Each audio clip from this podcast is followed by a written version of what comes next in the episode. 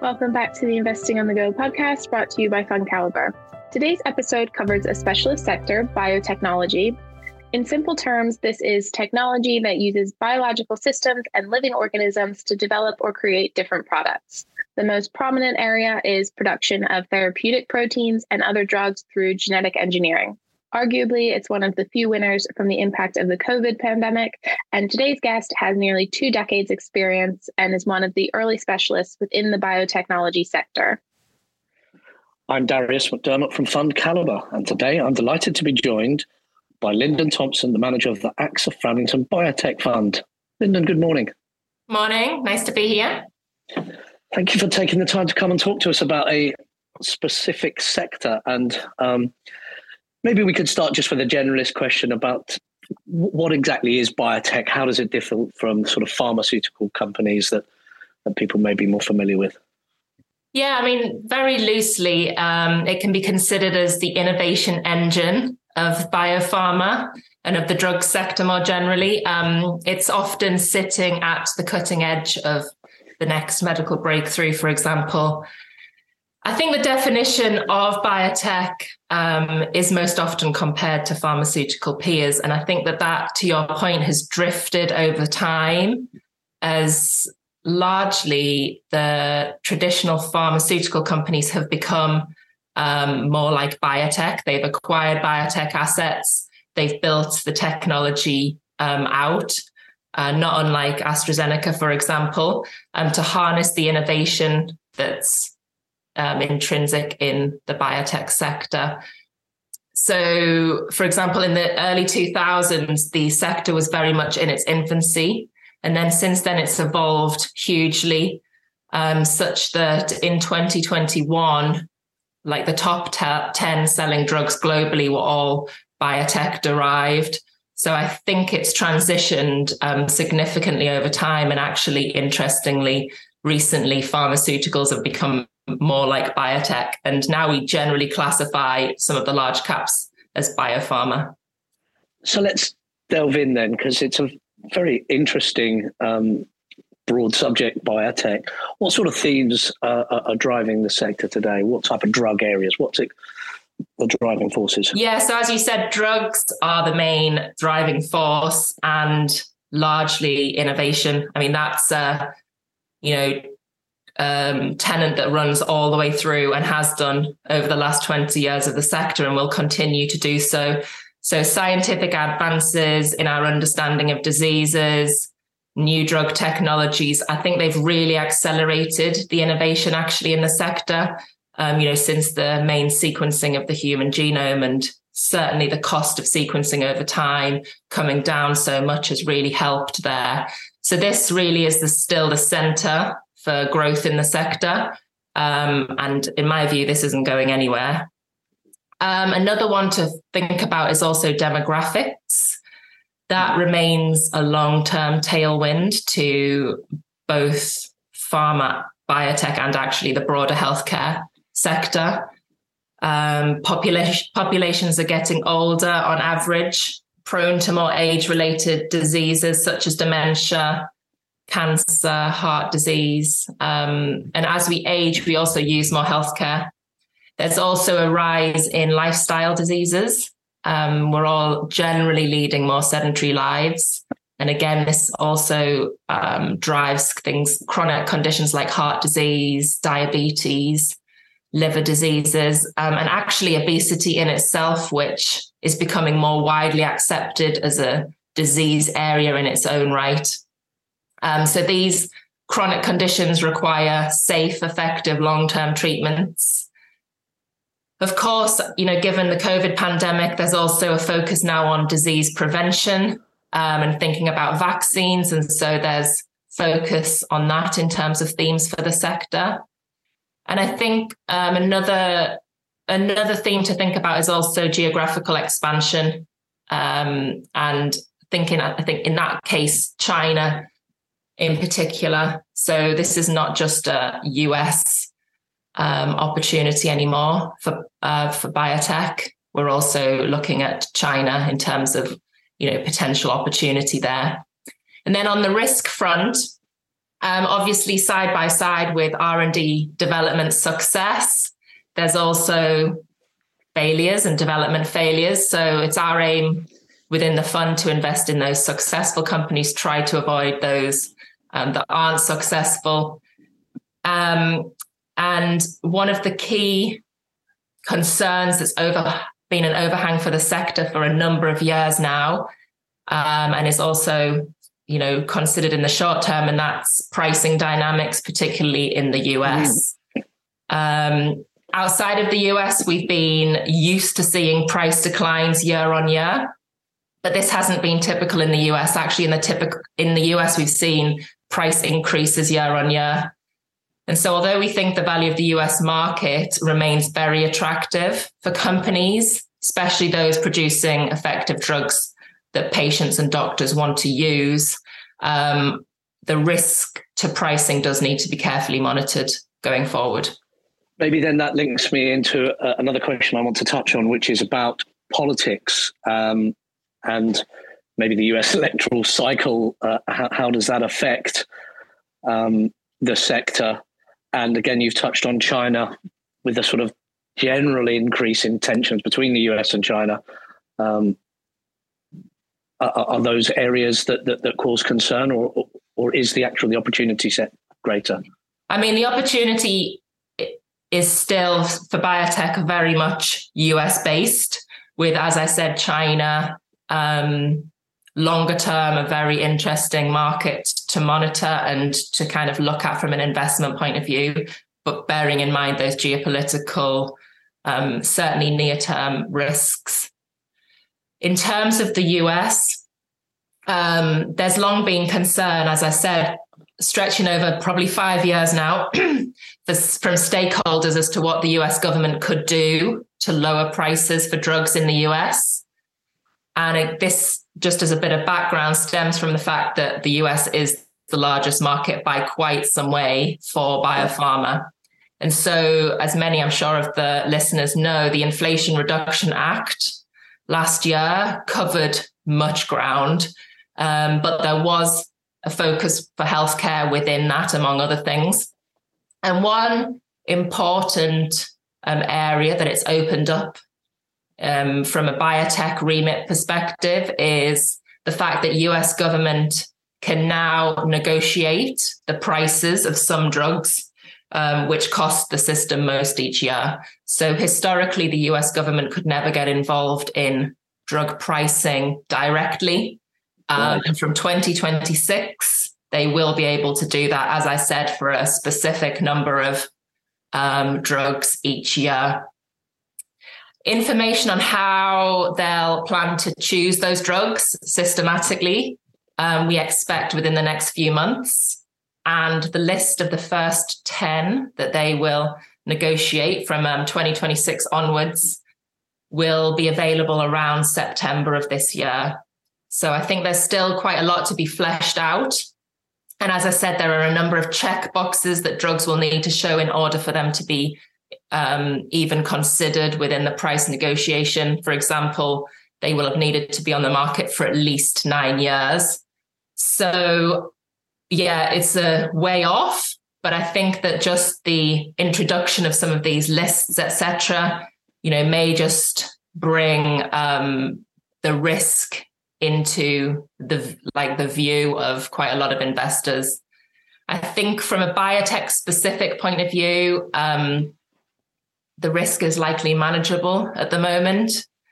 Um, in some ways, also, we're in a position now where we have at least some certainty over the outcome and how things will be managed going forward, which in equity markets is often better than the unknown risk yeah. potential that's been an overhang for the last, as I said, five years. Um, but, you know, 2023 and the next six months there will be a lot more focus on this. Um, and so there could be some volatility around it. Uh, so I do historically, and uh, you are here to correct me where I'm wrong, think of biotech as quite a volatile sector, sort of a high beta um, sector. do, do, you think that's fair? And is there sort of times in the cycle where biotech tends to outperform the broader market? And are, are there any sort of times where you think actually these are times where maybe biotech will underperform the broader market?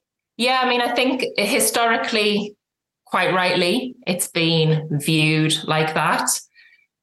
Um, it has changed markedly over the last five years. You know, in terms of the number of stocks, the sector is still very much weighted towards those loss making early stage companies, you know, the ones that are typically more binary. And no yeah. doubt, this is where much of the disruptive innovation is to be found. Um, and so that part of the market is kind of critical to the long term growth. However, there is, you know, a very large, um, profitable, more defensive part of the sector, which really has come into its own in the last, you know, six to eight months. And there's a mid cap part of the sector, which is a high growth, innovation driven kind of commercial assets or soon to be commercial assets, which is where our fund has, you know, typically kind of invested, um, which have compelling R&D pipelines and growth from, you know, commercial launches. So I think the sector now really does offer a mix of defensive top line growth and pipeline leverage which from a long-term perspective is is an area of focus. So yeah, I think you know when you're thinking about the next 12 months from a macro perspective, you know, if we'd looked back 12 to 18 months from now, the growth profile of biotech perhaps would not have looked as attractive versus some of the other areas of the market. But, you know, the confidence that we've got in that growth outlook now sets it apart from many other areas when you know there's nervousness and concern about the growth outlook for many of the other areas so i think that actually it's kind of come into its own in the last six months and looks really interesting on the next on a next 12 month view uh, do you selectively do some of those sort of loss making um, you know pioneering innovative type of drug um, biotech companies? Yeah. Or do you tend to focus in that large cap defensive part, or is in fact your fund a nice mixture of all? We've we've tried to keep it a mix of all of those. Um, we've you know we have a the larger cap part of the market from a more defensive perspective. Um, as I said, the smaller cap, um, more binary part of the market is where much of that innovation happens. And so I think it's really important that investors get exposure to that early stage um, innovation as well. But in terms of where we're more overweight, as I said, it's the mid cap part of the market, which I think offers, you know, commercial opportunity as well as R&D pipeline. In terms of the fund, it's probably about 80% invested in companies that are profitable or have commercial assets um, that aren't profitable yet, but have that in their um, near term horizon. So I think the view that biotech funds are all very small cap binary um, is not necessarily uh, any longer the case, and certainly isn't with the Framlington Biotech Fund. And uh, again, I know we've just sort of touched on it, but it is that larger cap part of that has a bit more defensive characteristics because I'm guessing some of their products are mission crucial. You know, these are have to have drugs as opposed to lifestyle drugs or, or, or, or whatever, you know.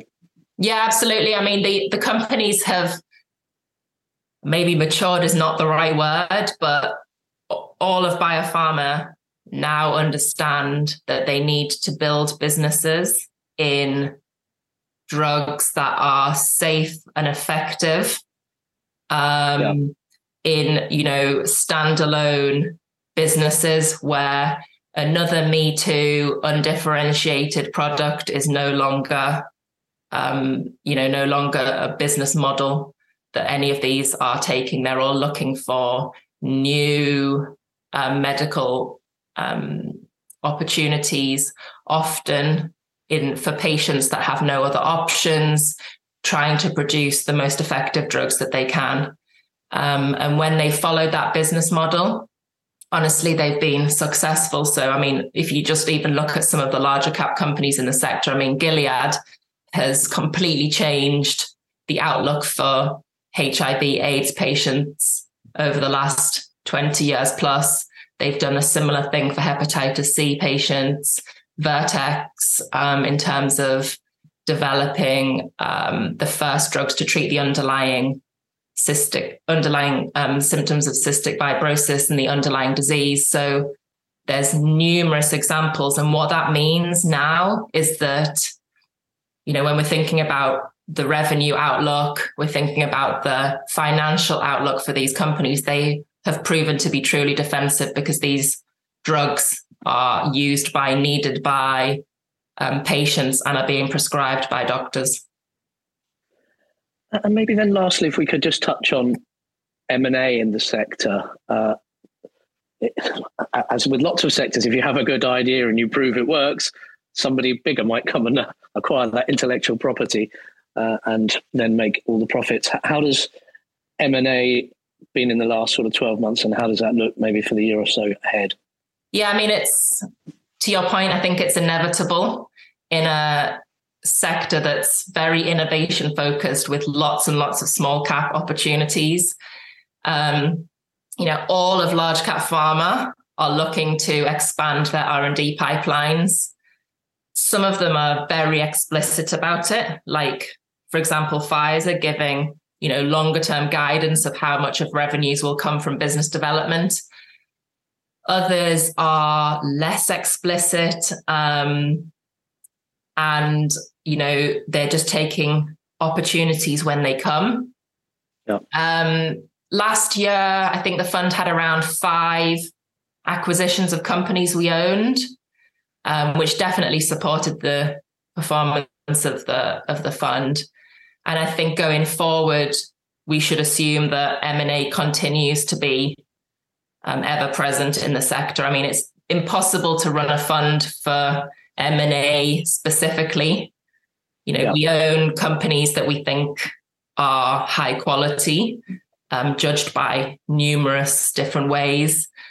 Um, and it does it, it does mean that we are in companies that um, are often the ones that get bought. Um, I do think, though, it's worth remembering that um, the longer term upside from companies that remain independent and that can grow, launch their drugs, um, can also be meaningful and in sometimes more meaningful than M&A. So, um, as I said, we just try and focus on the best access to the best quality companies. Yeah. I mean, there's over 300 companies in the index. There's more in terms of the global opportunity, and the fund's in around 50 to 55 companies. Great. Lyndon, thank you very much for your time this morning. The AXA Framlington Biotech Fund looks to tap into what is now one of the fastest growing subsets of the healthcare sector the portfolio can invest globally, but tends to have a bias towards the US, where most biotechnology companies are based. This sector requires a specialist focused team with skills, experience, and a network to keep up with the changes that are taking place. And that is exactly what manager Lyndon Thompson and her team offer. To learn more about the AXA Framlington Biotech Fund, visit fundcalibre.com. And don't forget to subscribe to the Investing on the Go podcast, available wherever you get your podcasts. Please remember, we've been discussing individual companies to bring investing to life for you. It's not a recommendation to buy or sell. The fund may or may not still hold these companies at the time of listening. Elite ratings are based on FundCalibre's research methodology and are the opinion of FundCalibre's research team only.